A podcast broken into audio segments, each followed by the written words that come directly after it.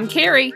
And I'm Amy, and you are listening to The Perks of Being a Book Lover, a show hosted by two book nerd friends who talk to other book nerds, including authors, poets, librarians, booksellers, and regular readers. I could continue to count these off on my fingers.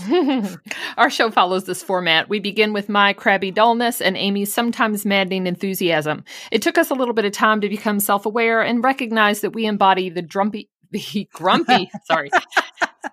And that almost sounded like drunky. No. The drunky sunshine trope. it took us a little bit of time to become self aware and recognize that we embody the grumpy sunshine trope that we often see in literature. That is followed by a fun conversation with a new bookish friend about what they love about being a bookworm. Then we talk about what we're reading, and finally, we put our guest on the hot seat to answer some silly probing questions. We're glad you've joined us. This week's show gave us an opportunity to speak to Erin Keane, who is the editor in chief of Salon.com, but also a well known Louisville writer who has recently published a book that defies classification a little bit. It's a family memoir, but it's also an examination of history and modern culture. Erin's book, Runaway Notes on the Myths That Made Me, covers a lot of ground. While it's based on her mother's runaway experience in her early teens in the 1970s, it's also about how her parents met and married when Erin's now deceased father was in his 30s and her mother was 15.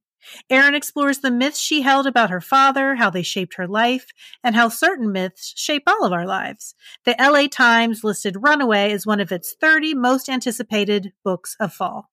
But first, Carrie, I have been loving this weather. It's starting to feel like fall here in Kentucky.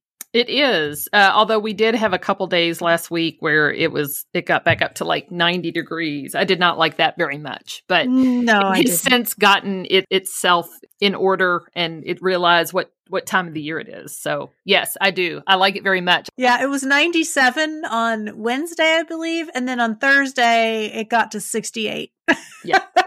the 68 felt pretty darn good. I am starting a little earlier decorating for fall and for Halloween than I normally do this year. I have hardly any Halloween decorations left because when my kids kind of got old enough, I'm like, I'm tired of this. And I don't really decorate too much in the house, but I like to have something on the outside of my house for the Halloween vibe and for trick or treating because we have lots of little kids on our street. So I found something online that a local maker had carved and it was so Kentucky to me and I had to get it. It is a full-sized bourbon barrel, empty, of course.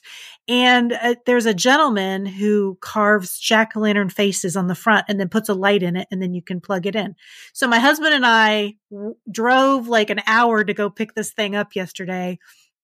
And we plugged it in and we're very, very happy with it because my husband's a big bourbon drinker and I like it because it kind of represents Kentucky and it's cool. And I've not seen anybody else who has that. So I'm a happy girl. I know that you have some special Halloween decorations that you leave up all year long. I do, and and they expanded. So I have the Geralds on my front porch. Like a couple years ago, I think it was before COVID. I took my boys to, you know, how they have those pop up uh, Halloween stores, you know. Yeah. And so we bought a skeleton that we named Gerald, and then the next year bought a smaller skeleton that we also named Gerald. Yeah, little Gerald. And so then when I was helping you clean out your basement, you had a skeleton dog that you were like, I'm going to get rid of this. And I'm like, oh no, this is not going to the garbage. This is going to come on my porch. So now there's the dog doesn't really have a name but we'll call him Gerald. And so, uh, like last weekend, I took my son and his girlfriend to a store. I said, "Let's let's just go see what Halloween stuff they have." And so, I got another Gerald, the same size as the original Gerald. And then I also they had these t- a tiny little Gerald. So now we have two adult Geralds, a little Gerald, and what I'm calling preemie Gerald but what I would really like to get, I would really like to get like a five foot Gerald. At one time, I saw a 12 foot Gerald, and that would be great. You know, my Geralds are out on my front porch, which is excellent because if anybody needs to drop off something, I'm like, look for the skeletons, look for the Geralds on the front porch. You have a whole Gerald family now the mom and the dad, and then the kids, and then the dog. Yeah, I got rid of that dog because his feet had come off, but you that, didn't care about that. It doesn't, he is perfectly fine. He likes his new family. So a couple years ago, since I only had the original Gerald, I made some bikinis crocheted bikinis. And right now, one of the Geralds has a hat on. It looks like a beret. So I probably need to crochet some more stuff for him. But uh, th- the funny thing is, we are not the only house on my street. I have a neighbor who lives one, two, three houses down, and he has a skeleton on his front porch too. Did he copy you? No, I'm actually copying him. He, he's Oh. had that skeleton for a long time, and and and he keeps it up. I mean, it's out there all year. At Christmas, he puts a Santa costume on the skeleton. I'm But yeah. I will say you should call the dog Jerry. The Geralds and Jerry. I don't know. I just All right. I, I don't know. I like Gerald. We were trying to think of a name, and that name popped in my head, and we all decided that Gerald was a good name for the skeleton. And then we were too lazy to come up with different names. That's too much to remember. So it's easier just to say, you know, Big Gerald, Little Gerald, Preemie Gerald. It reminds me of George Foreman family, aren't there? Like, there's like George Foreman, and he's got like three sons named George, something like or something like that. Yeah, Yeah. it's just too much energy to come up with different mm. names. Well, Carrie, we don't have a great transition, but I will say that our conversation with Erin was pretty great. And our top three questions with her at the end are super fun. So I encourage you all to last till the end when we get to hear about her state fair experiences. Which is super creepy and it's a little creepy. It is a little creepy and perfect. So let's talk with Erin. All right, Louisville has a wealth of local writers, and one of them is joining us today. Erin Keane, welcome to the show. Thanks for having me. So, you have a long local history as a writer, from the Courier Journal to the mm-hmm. Leo to WFPL News, and you're now the editor in chief at salon.com. So, tell us what the path to becoming a writer was like for you. You know, I was an early and voracious reader. I think like a lot of writers were, and obviously probably like a lot of your listeners are as well. And so I can't remember a time before I could read, but I also can't remember a time before I also wrote stories. You know, I started off doing very terrible line drawings and and little captions like cartoon strips, I think because they were really short um, when I was very young. But I come from a family of talkers, of storytellers.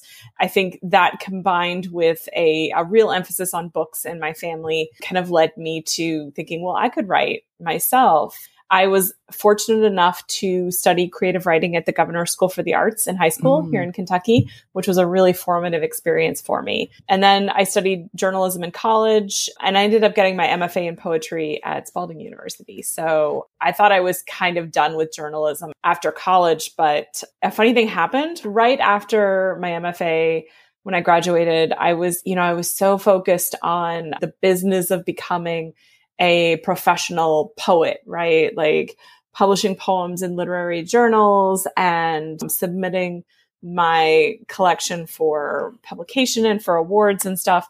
And so I realized that I needed an outlet for writing that was just for me, that was just for fun, that wasn't work. And this is get some insight into my psyche here.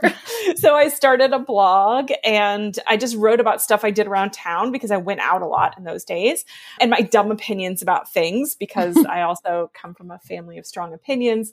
And somehow I managed to turn that into work because that's what I do. so I ended up blogging for the Courier Journal for their Velocity publication first and then becoming a columnist for Velocity. And then I started covering theater for Leo just in my spare time because why not pick up another couple of jobs? And that eventually turned into a full time staff writer job at the Courier in 2009. And I've been full time in media ever since. Well, I'm curious how that turned into you becoming the editor in chief at salon.com, which is an online uh, magazine that covers culture and politics and things like that. Yeah. So I, I worked at the Courier from 2009 to 2011 when I was laid off because that's also a thing that happens to you in media. And from there, I went to WFPL in Louisville Public Media here in Louisville and where I got my radio training. And I was an arts critic and reporter there. But because also I'm sort of a compulsive worker, I ended up f- doing a little bit of freelance work here and there for Salon because my editor at the Courier, David Daley, left Louisville and moved back to New York and took a job at Salon as an editor there. And he became editor in chief at Salon. And in 2014, he had a job opening, and I had been filling in for a culture staff writer when she would go on vacation and contributing things like the sort of entertainment focused gift guide and other pieces like that, doing some TV recaps, just, you know, in my spare time, like you do. And Dave invited me to apply for a full time staff writing job there, which I did remotely from my home in Louisville. And from there, I just ended up working my way up the masthead. So, as editor in chief, I know you live in Louisville now. Do you do it remotely? I do. I do. I, well, the pandemic sort of put a bit of a crunch in this, but during normal times, which we're hoping we're getting back to at least as far as travel is concerned i was just up in our in our office last week in new york i would go up every six to eight weeks for meetings and stuff um, but we still have a office in midtown manhattan and we still have an editorial presence in the city so i go up for meetings and things like that your most recent book, though, is a memoir. It, it's a memoir, but it's also a little bit more than a memoir. It's it's called Runaway: Notes on the Myths That Made Me. So, because I mentioned it was a memoir, but also a little bit more than that, can you you know briefly describe the book for our listeners?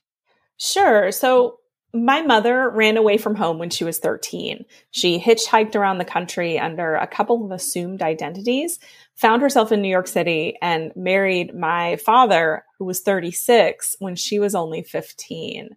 So I knew that, but I only knew a highly romanticized version of their story until I started asking questions and digging around for the truth. Now, my father died when I was five. So so my mother was the, the primary source for this. When I started the question, which is how does a man in his 30s end up marrying someone young enough to be his daughter?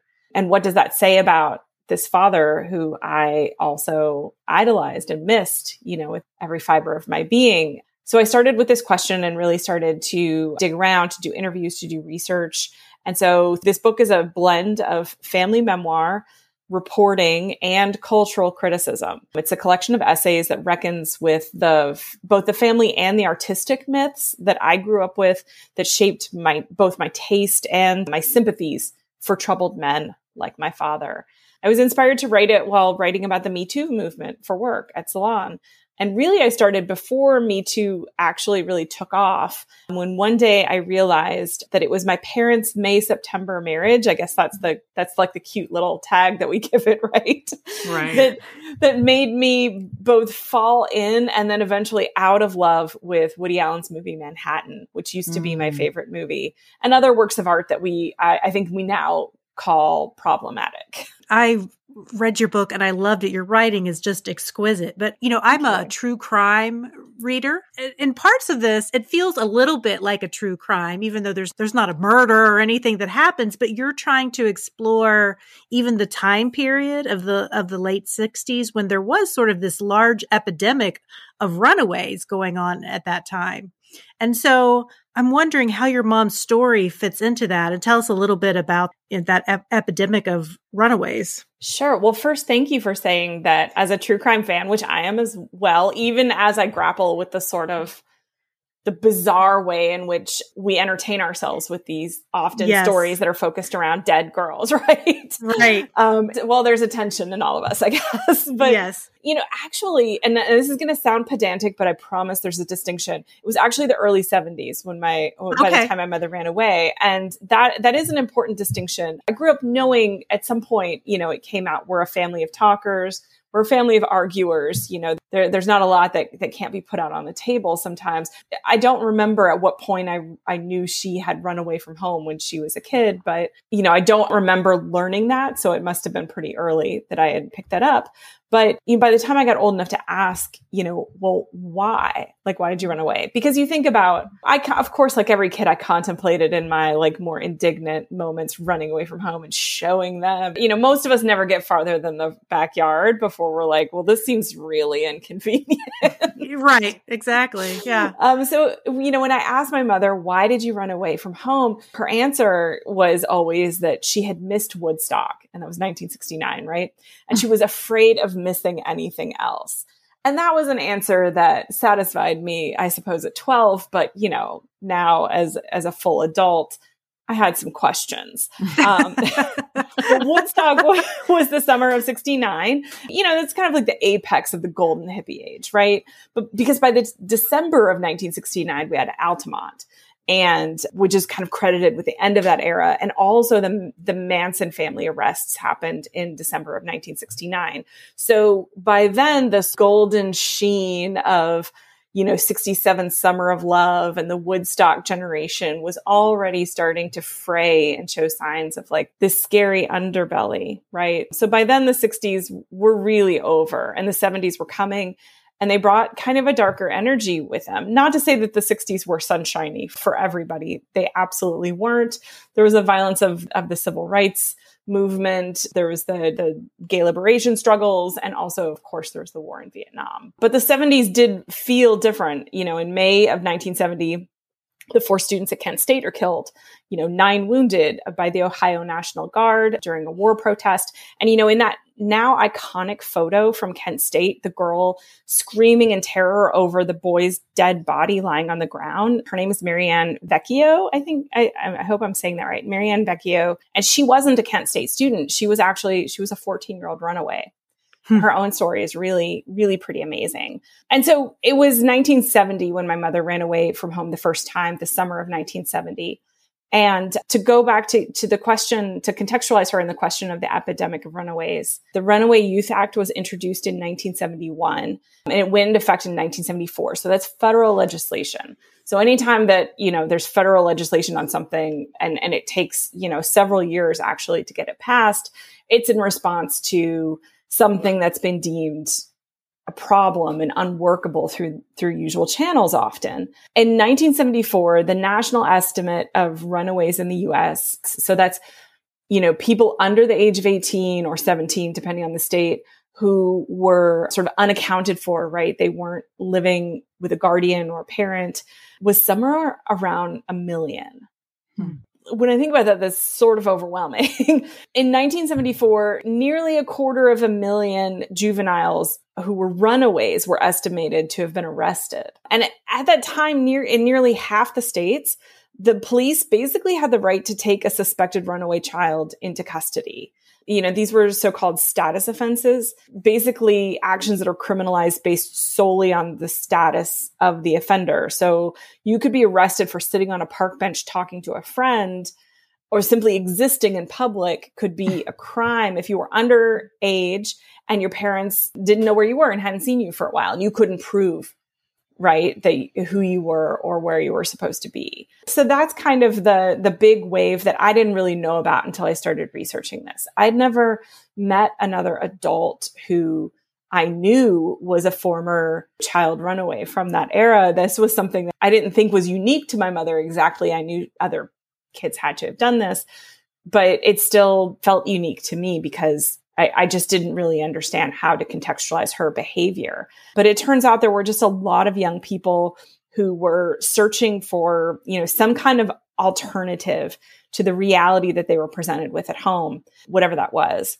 And there was still a lot of idealism, I think, that was left over from the 60s that didn't just evaporate overnight, right? Like we can look back now with the hindsight of history and say, Altamont, Kent State, you know, this turning of the tide that started with like the assassinations in 1968 also. But at the time, you know, if you're a teenager and culture moved a little slower back then too, you might be chasing that Woodstock high a year or two later and not really realizing that maybe some of that had already moved on. You know, I thought also, wow, my mother was very young to have left home for the first time at 13.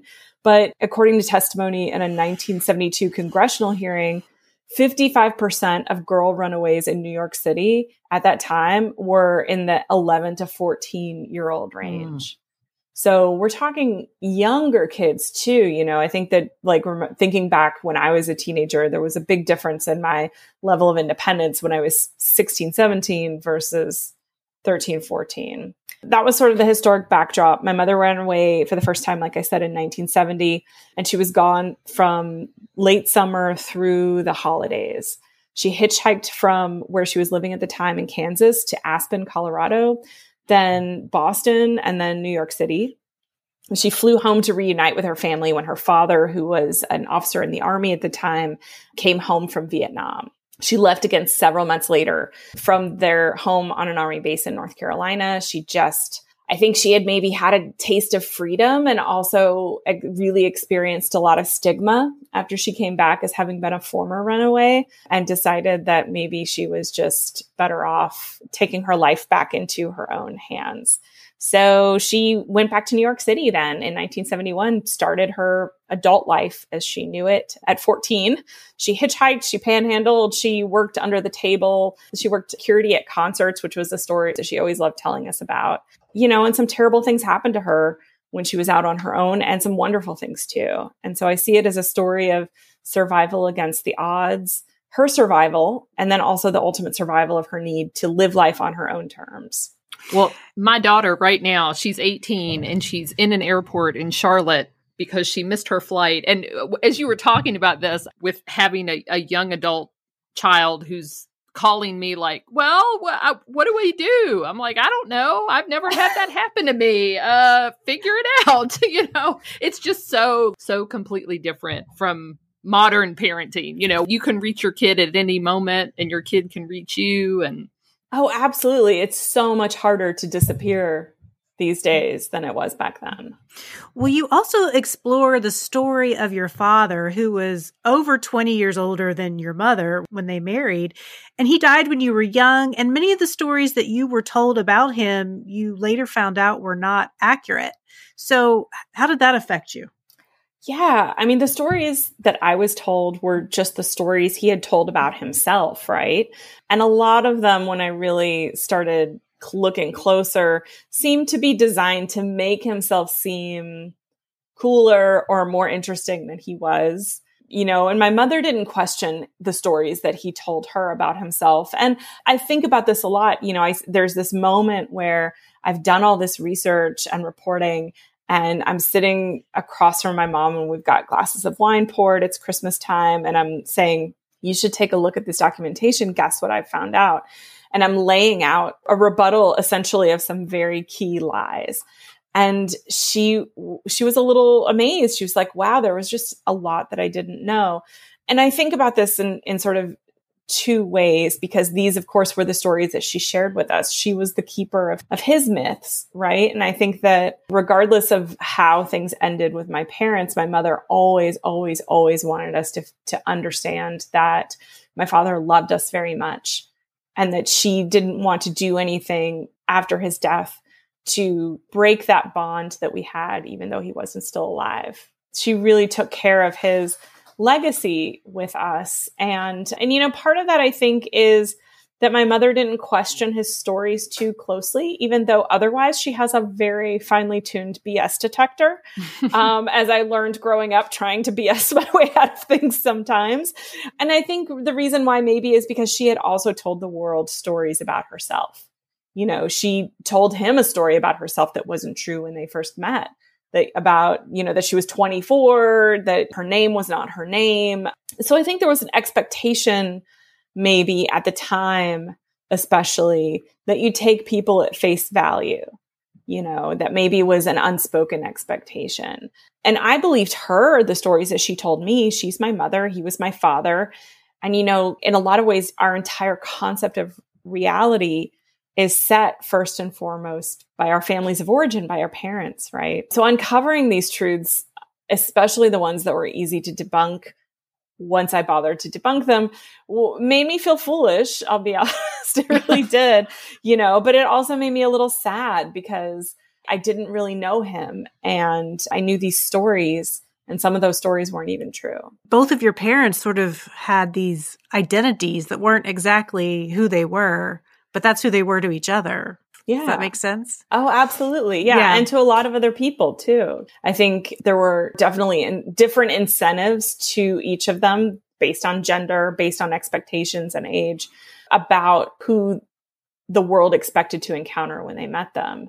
So, you know, my mom created her own backstory out of a desire not to be found unless she wanted to be found, essentially.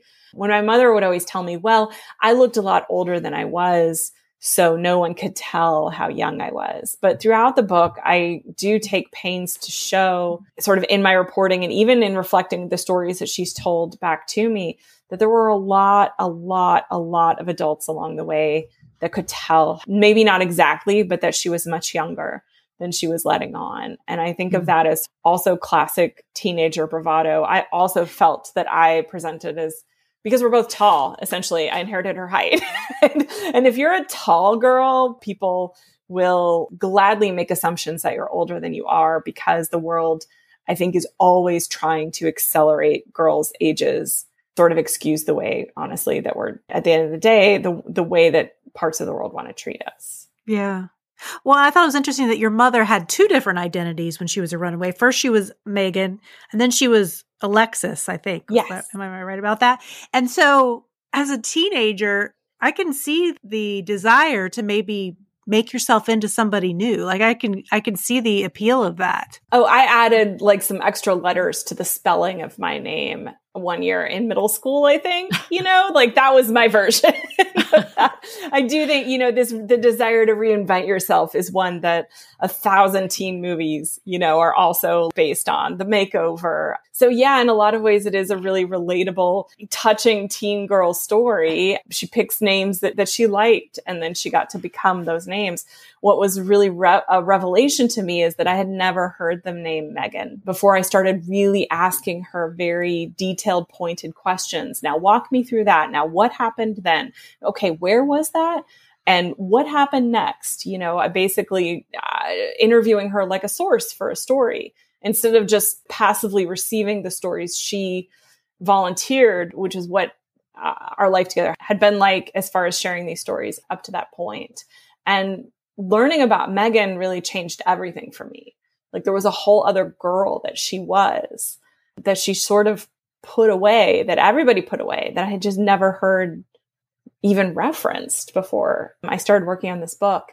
But Alexis was always a real alternative identity that I knew. I grew up knowing that Alexis was one of my mother's names, that friends from from New York from the old days, that's what they called her, that that's what dad called her, that you know, some of the also some extended family members on his side you know, would maybe refer to her as as well. So also in my home growing up, having many names and sort of knowing that that someone might be calling on the landline, you know, back in the day and asking for I remember that distinctly my baby sister basically hanging up on someone asking for Alexis because she didn't know the stories.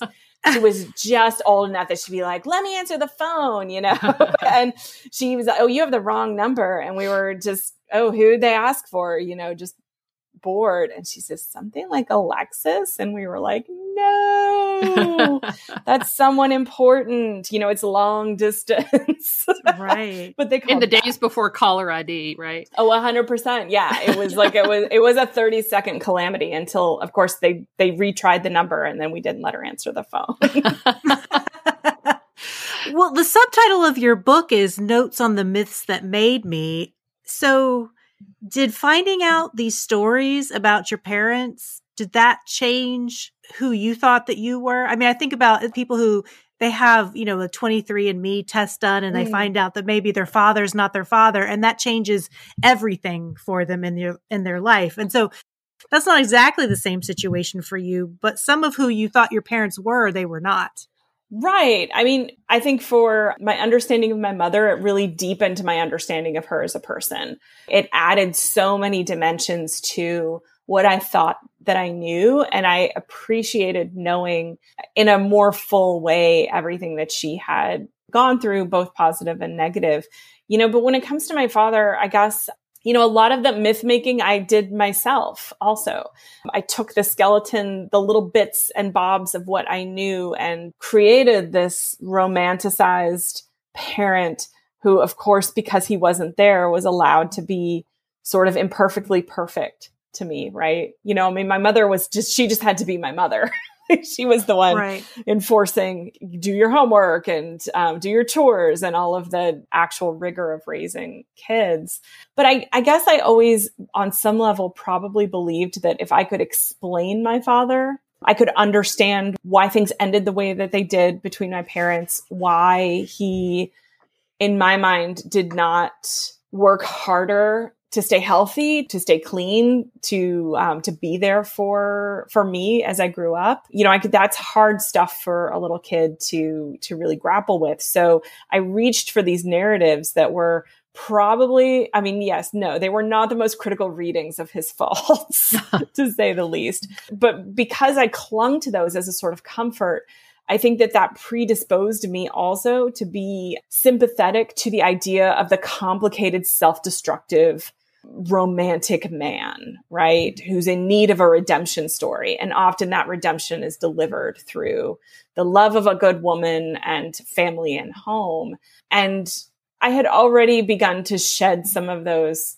childish ideas as an adult.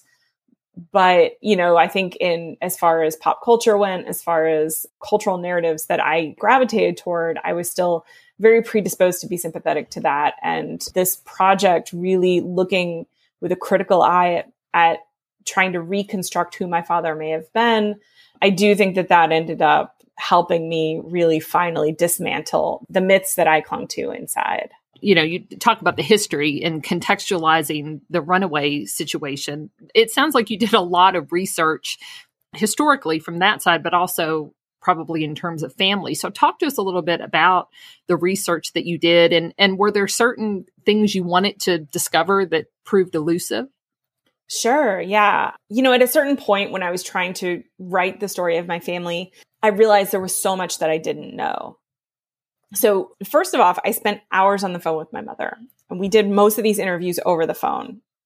And I interviewed her like I would a source for a story, trying to, you know, asking her lots and lots of detailed follow up questions, and then trying to nail down as much as I could about her memories into a narrative that made chronological, geographical, historical sense. But I also, you know, I interviewed family members as well and you know old friends of hers uh, but for my father because he died i couldn't ask him these questions so the court records archivists tracked down for me um, when i really just sent blind requests honestly archivists are magical just like librarians they're just yes. am- amazing people they'll help you track down documents of all kinds based on the flimsiest information you know i knew my father had a criminal record but I didn't know what kind. I didn't know to what extent. I didn't really know what jurisdictions. And so I just started doing the basics of trying to do a background check on somebody who died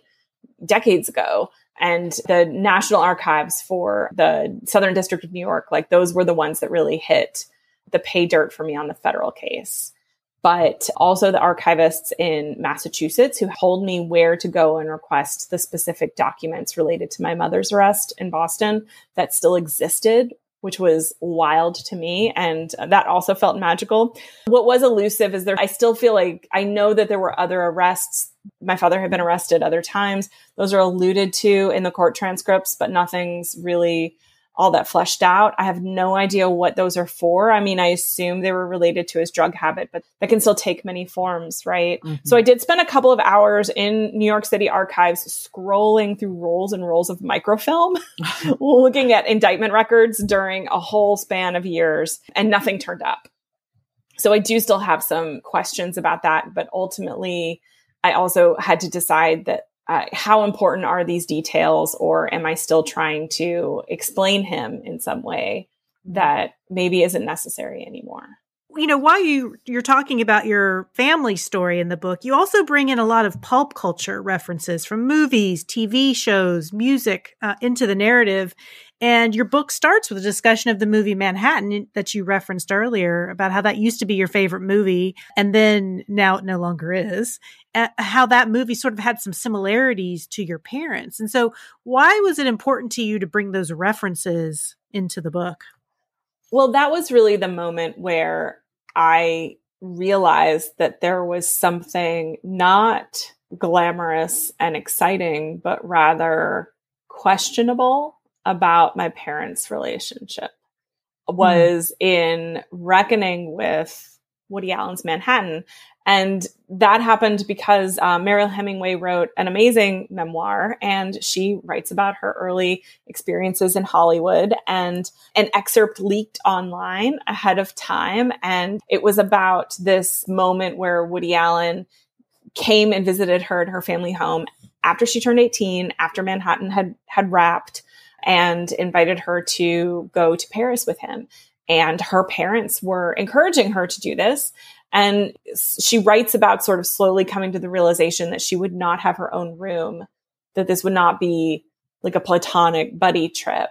And she turned him down. And I thought, wow, that's really interesting because one of the things that, you know, that I say uh, as a writer and as a critic that I always really subscribed to was the separation between what is art and what is real life, right? Just because a fictional character is depicted doing something that we might find objectionable, that doesn't mean that the person who created that character approves necessarily, right? And that made me really see though, okay, we have this auteur who has written these roles for and directed this film and she's had, you know, her first kiss on screen and suddenly it doesn't seem so cut and dry that this was simply a cinematic exploration of this type of relationship. I really cannot guess as, as, to the man's motivations, but this is what Mariel Hemingway wrote about. And it made me start to question. I couldn't write a piece critical of that movie because also my back catalog of critical writing praised the film. And I'm not the mm-hmm. only one. I know this. I mean, it was always on the like, you know, best movies of all times kind of list. This was a, a, a film that got rewarded a lot for its artistic beauty and sensibility. So I felt like I had to, in order to be honest about the whole topic, I really did have to write about that. I had to reckon with why did I love this movie so much that now when I think about it, well, you know, when I describe the plot to somebody, I'd be like, well, that seems troubling. Why was I not troubled before? Why was I not troubled the first time that I saw this movie?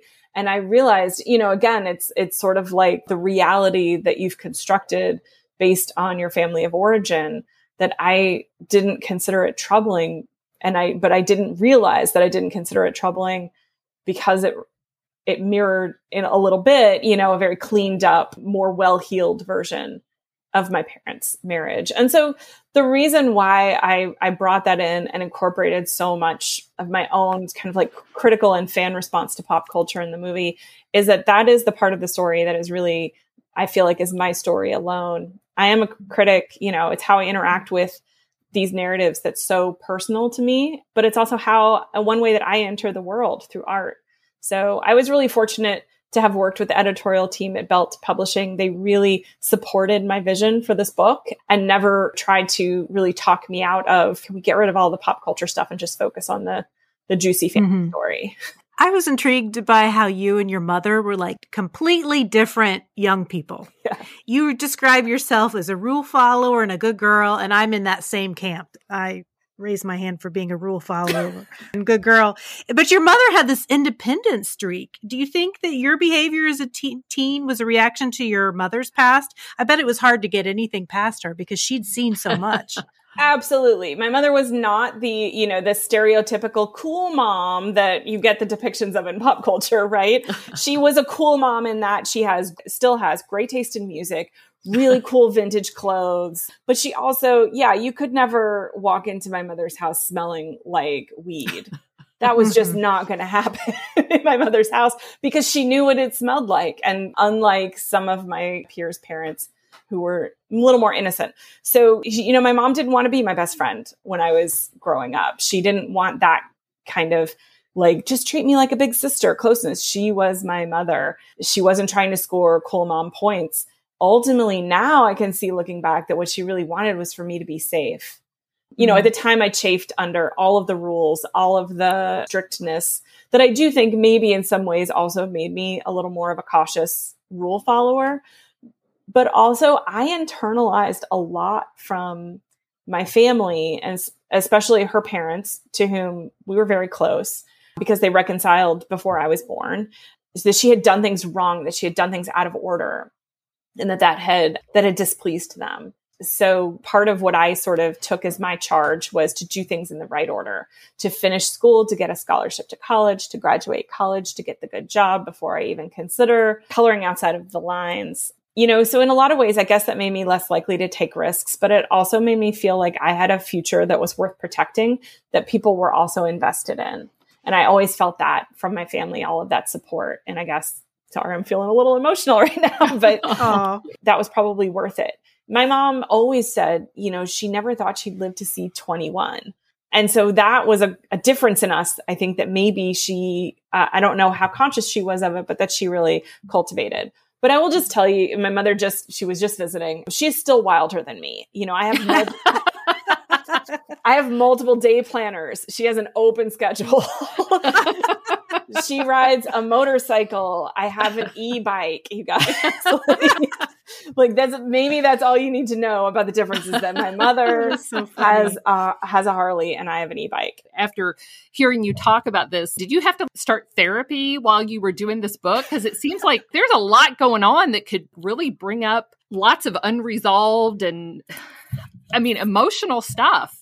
I did not start therapy while I was writing the book, but um, but I found that you know it's the through the work that I work things out so often. So really trying to make sense of the story, giving myself the task of like constructing it a readable narrative also mm-hmm. that wasn't just and this thing happened and that thing happened. Like really trying mm-hmm. to reconstruct for the reader what it might have felt like using, you know, a lot of the techniques of fiction, honestly, of like scene building and stuff. And like, I guess, mm-hmm. what, you know, what we would call creative nonfiction. It was definitely hard work, but, but I actually found myself feeling so much better af- after I finished, really, because I felt like a lot of things that never quite added up in a mm-hmm. satisfying mm-hmm. way about life made much more sense when I had answers for them. Yeah. Hmm. Yeah, the truth will set you free. Right? Exactly. Well, Erin, your book I found fascinating, and I have really enjoyed talking to you about it and really picking your brain about it. I think now is a good time. We're going to take a, a little break, and when we come back, we're going to talk about what we're reading.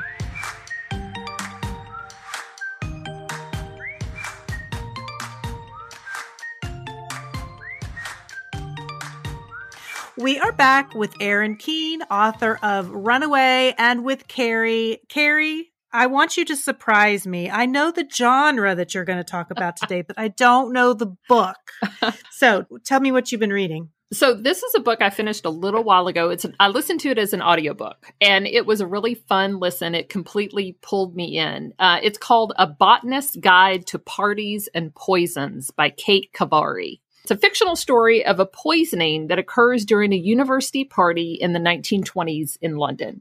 So the, the protagonist, Saffron Everly, is the daughter of a botanist, and she has her father's love of plants. And she's doing her darndest to be taken seriously by the good old boys network at the university, despite their misogyny. But her beloved mentor is accused of this poisoning that happened at the party. And so Saffron decides to, to sort of launch her own investigation. She doesn't think the police are doing a thorough enough job. So she starts investigating. She pulls in her colleague named Alexander Ashton to help her. His job is also to keep her from doing kind of stupid things, and that doesn't always work. Sometimes when I was listening, I was like, oh my God, Saffron, why are you doing that? You know, I was asking those questions of the character. It's, it's a great story. If you like a little bit of uh, a sciency feel in the middle of a cozy historical mystery with a smidge of romance, then this is a book that you will enjoy. And it's called A Botanist's Guide to Parties and Poisons by Kate Khavari. Well, Erin, have you yes. been reading anything good lately? Yes. So as far as memoirs go, The Year of the Horses by Courtney Maum. Oh. Um, yeah. I'm not a horse girl or a horse person really, but I am a, I'm a Courtney Maum girl. And her memoir about rediscovering her love for riding and horses sort of as a way of like working through a depression and then learning how to play polo as an adult is just really lovely story.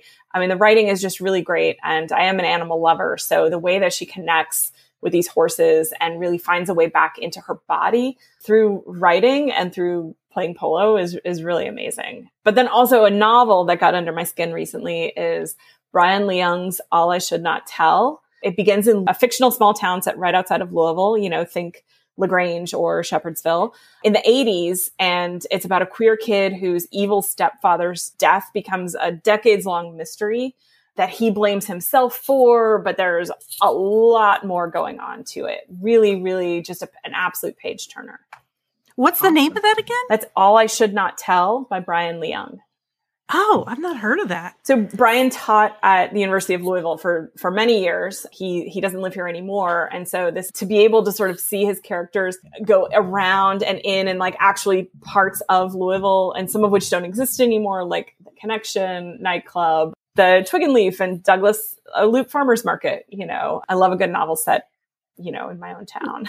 we actually interviewed Courtney Maum about that book, Year of the Horses. And a lot of times I'll be driving on 64, and I'm not sure what that farm is there, right where 64 and the Watterson oh, intersect. Yeah. But every, every time I drive by there and I see them getting the fields ready for polo, I think of Courtney. Like every single Absolutely. time now after reading her book. So it's pretty cool. Well, Amy, you were in Chicago this weekend, so I'm not sure how much reading you got done. What has been going on? Well, I didn't get as much reading as I thought. I took three books. What kind of crazy person was I? I wasn't going to get through three books. But what I, the book I'm going to talk about, I finished a few weeks ago. It's called We Are the Ants by Shaun David Hutchinson. And this is a young adult novel that when I first started reading it, I almost didn't continue because it's it was pretty dark, y'all. I mean, it was almost hard to read because the main character is just so miserable in his life. But it starts off with a bit of an offbeat idea. Our main character, Henry Denton, is a teenage boy who has spent years being abducted by aliens and then being returned back to Earth. And the decision that the aliens ask him to make is to decide whether the Earth is worth saving. The Earth will be destroyed in 144 days, but there's a button that Henry can push to save humanity. But the question is, does he want to? So Henry Denton has it pretty rough. His boyfriend committed suicide six months ago. He's currently hooking up with a popular boy at school who won't acknowledge him in public, and his grandmother who lives with them has dementia, and his older brother is the one who told everyone at school that Henry was abducted by aliens, so now everyone at school calls him Space Boy, and he's bullied. He is just overflowing with self-loathing. He thinks that he might be the reason why his boyfriend committed suicide. He thinks that he's responsible for these you know, horrible things going on in his life. So you have this miserable teen, and then you ask them if the world is worth saving. Well, yeah, yeah, yeah. I mean, I think asking any teen or young adult that question is probably unwise. But as the story progresses, Henry makes a friend with a new boy in school named Diego who has some pretty heavy baggage of his own, but he's a good and loyal friend, and it forces Henry to reevaluate if life is really so bad. So, in between chapters, there are these little snippets of Henry's visions of how the Earth could end. You know, is it a pandemic? Is it a meteor hitting Earth? Is it a nuclear war?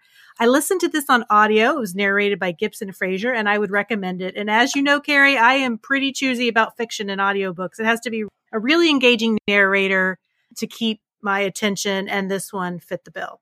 So again, this one starts out super dark, but if you can bear with the story a little longer, you'll get a, a compelling story that for me was another way of reframing teen suicide. People take their own lives because they can't see that anything will ever get better. But usually, if you take it one day at a time, it will. And even though Henry is not committing suicide, the whole idea of, uh, you know, should he save Earth? Should he save his life and anybody else's is just sort of another way of thinking about that. So Sean David Richardson is the author of several other queer books for young adults. And this book was listed in 2021 by Time Magazine as one of the best YA books of all time. And again, the name of the book is We Are the Ants by Sean David Richardson. That sounds like a book I could do. It's dark, depressing, whatever. It sounds like a book I could stomach. So, very good. Oh. Well, let's take another quick break. And when we come back, we're going to put Erin Keane, author of Runaway Notes on the Myths That Made Me, on the hot seat to answer her three in the third degree.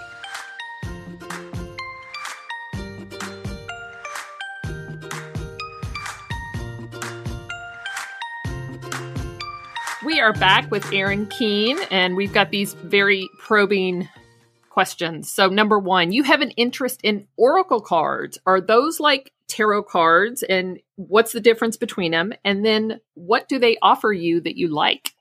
Yeah, well, I love tarot also. Oracle cards are just sort of, you know, maybe like a companion to them or sort of more one off cards, whereas tarot has a whole taxonomy and a lot of, you know, guided meaning through each card. I'm not any good at any of it, uh, by which I mean I'm really bad at memorizing things. Ah. And I'm also trying very hard not to turn everything that I like into work.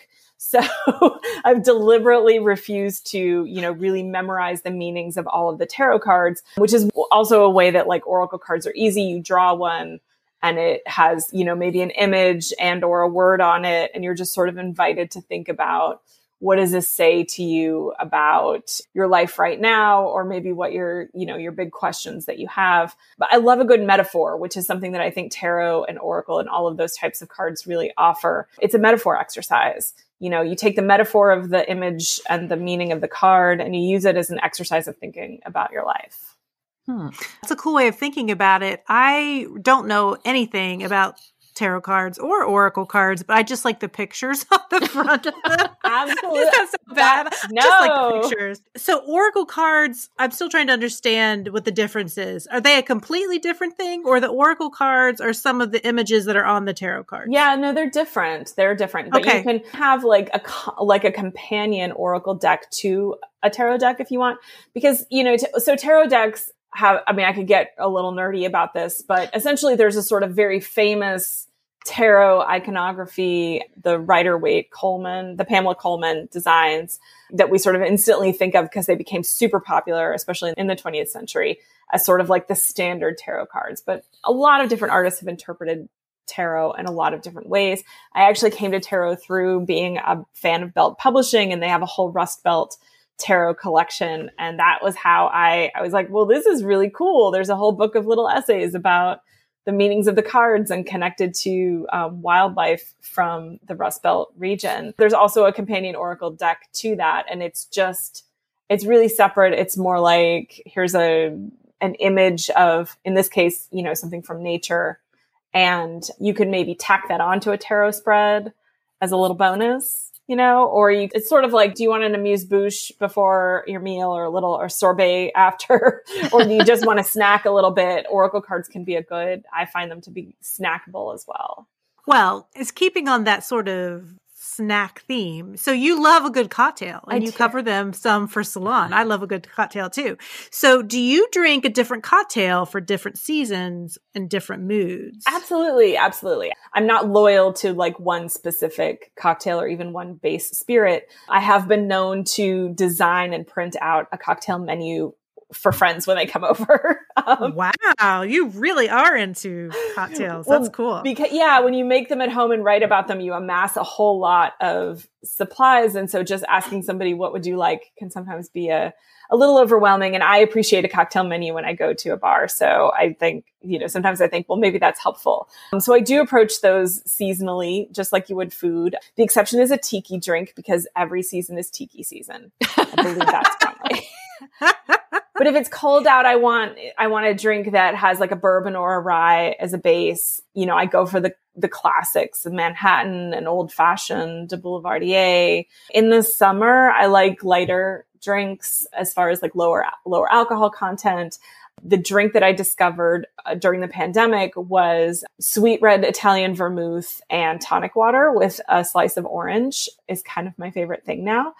And I also like a when it's warm out a sbagliato, which is it's like a Negroni but with sparkling wine instead of gin, so a little less. Oh, super alcohol. So is it a little less bitter? I think maybe a little less astringent. Yeah. I mean, the Campari is still in there. So you're still to yeah. have, you're still going to have the bitter, but, but it definitely, the, like, especially if you use like a Prosecco, it's going to add yeah. m- much sweeter notes to it than a gin. Yeah. Yeah. I, maybe I would like that. I try, I tried it at Negroni and it's just a little too like, mm, like in your face for me. Yeah. But I think maybe with a sparkling wine, it might, it might work. Now, the first one that you said, it was vermouth and what? and tonic water, a Rosso and oh. tonic. That would be the name of it. Just red Italian vermouth and tonic water with an oh, orange oh, wow. slice. Yeah.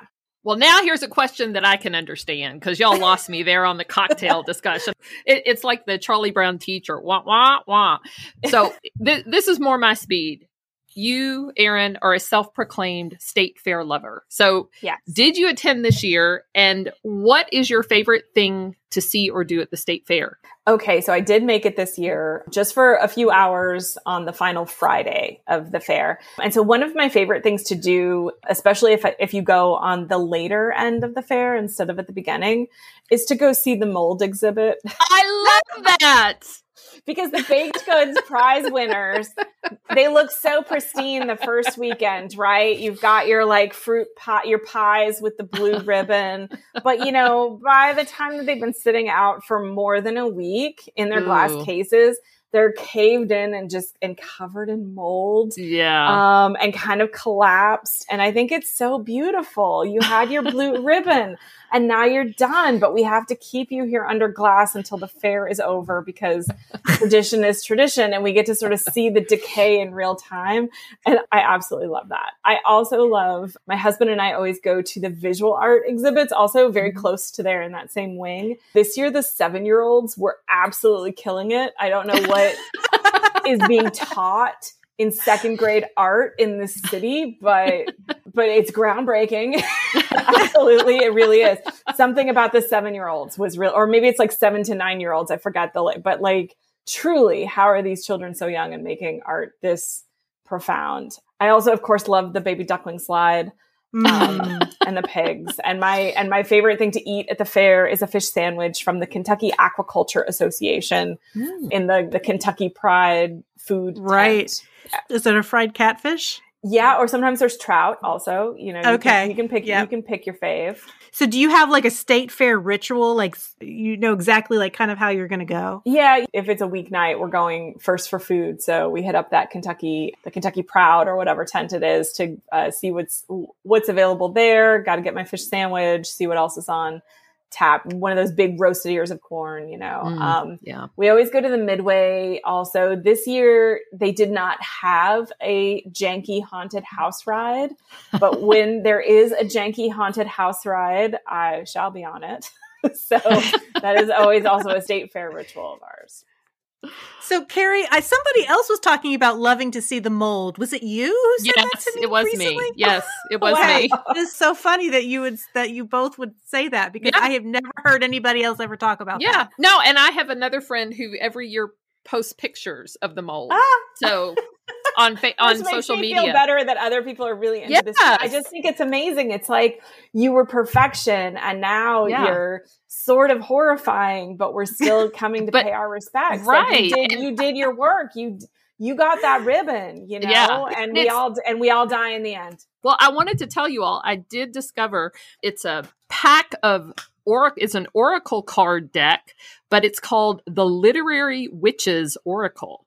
Ooh. So like each that. card is emblazoned with a different author from Sandra Cisneros to Agatha Christie and a sampling of the lessons you can learn from them. So since we're all like book ladies, I thought that might So you have you. these? You have these in your hand, or you? no, no, no. I looked them up. I looked them up. Oh, uh, that's what you've been doing while you've been talking. That's what I, that's what I did when y'all were talking about cocktails and I couldn't follow along and I didn't know what you were talking about. So I did something productive with myself, which was look up cool oracle cards. Very cool. I'm not going to spoil your all's fun. I'll just be quiet and do my own thing. So Carrie doesn't care about cocktails because she's a lightweight and she can only drink I half a know. one until she, you This know, is- can't stand up. So this is yeah. So the vermouth and tonic. This is made for you. You know, if you're- if really, you're- okay. Yeah, because it's not. It's sort of a probably a less sweet cousin to you know a wine spritzer, basically. Okay. you know. I hope you got all that, Carrie, because the next time I come over, You're going to be very disappointed the next time you come over. That's what's going to happen. well, Erin Keane, author of Runaway Notes on the Myths That Made Me, thanks so much for taking time out of your evening to speak with us. It's been a lot of fun getting to know more about your book and about you as a person. Thank you so much. Thanks for having me. This has been so much fun. you can find Erin Keane on Instagram and Twitter at Eek She Cried, and Eek is spelled E E K. For show notes for the episode, go to our website at www.perksofbeingabooklover.com. We're also on Instagram at Perks of Being a Book Lover Pod and on Facebook at Perks of Being a Book Lover. If you like what we're doing with the show, tell a friend. Word of mouth is one of the best ways to help people find us. Or leave us a review on your favorite podcast platform like Apple Podcasts and Spotify. Finally, a huge thank you to Forward Radio 106.5 FM, a grassroots community radio station in Louisville, Kentucky. You can find our show there, live or in archives at forwardradio.org.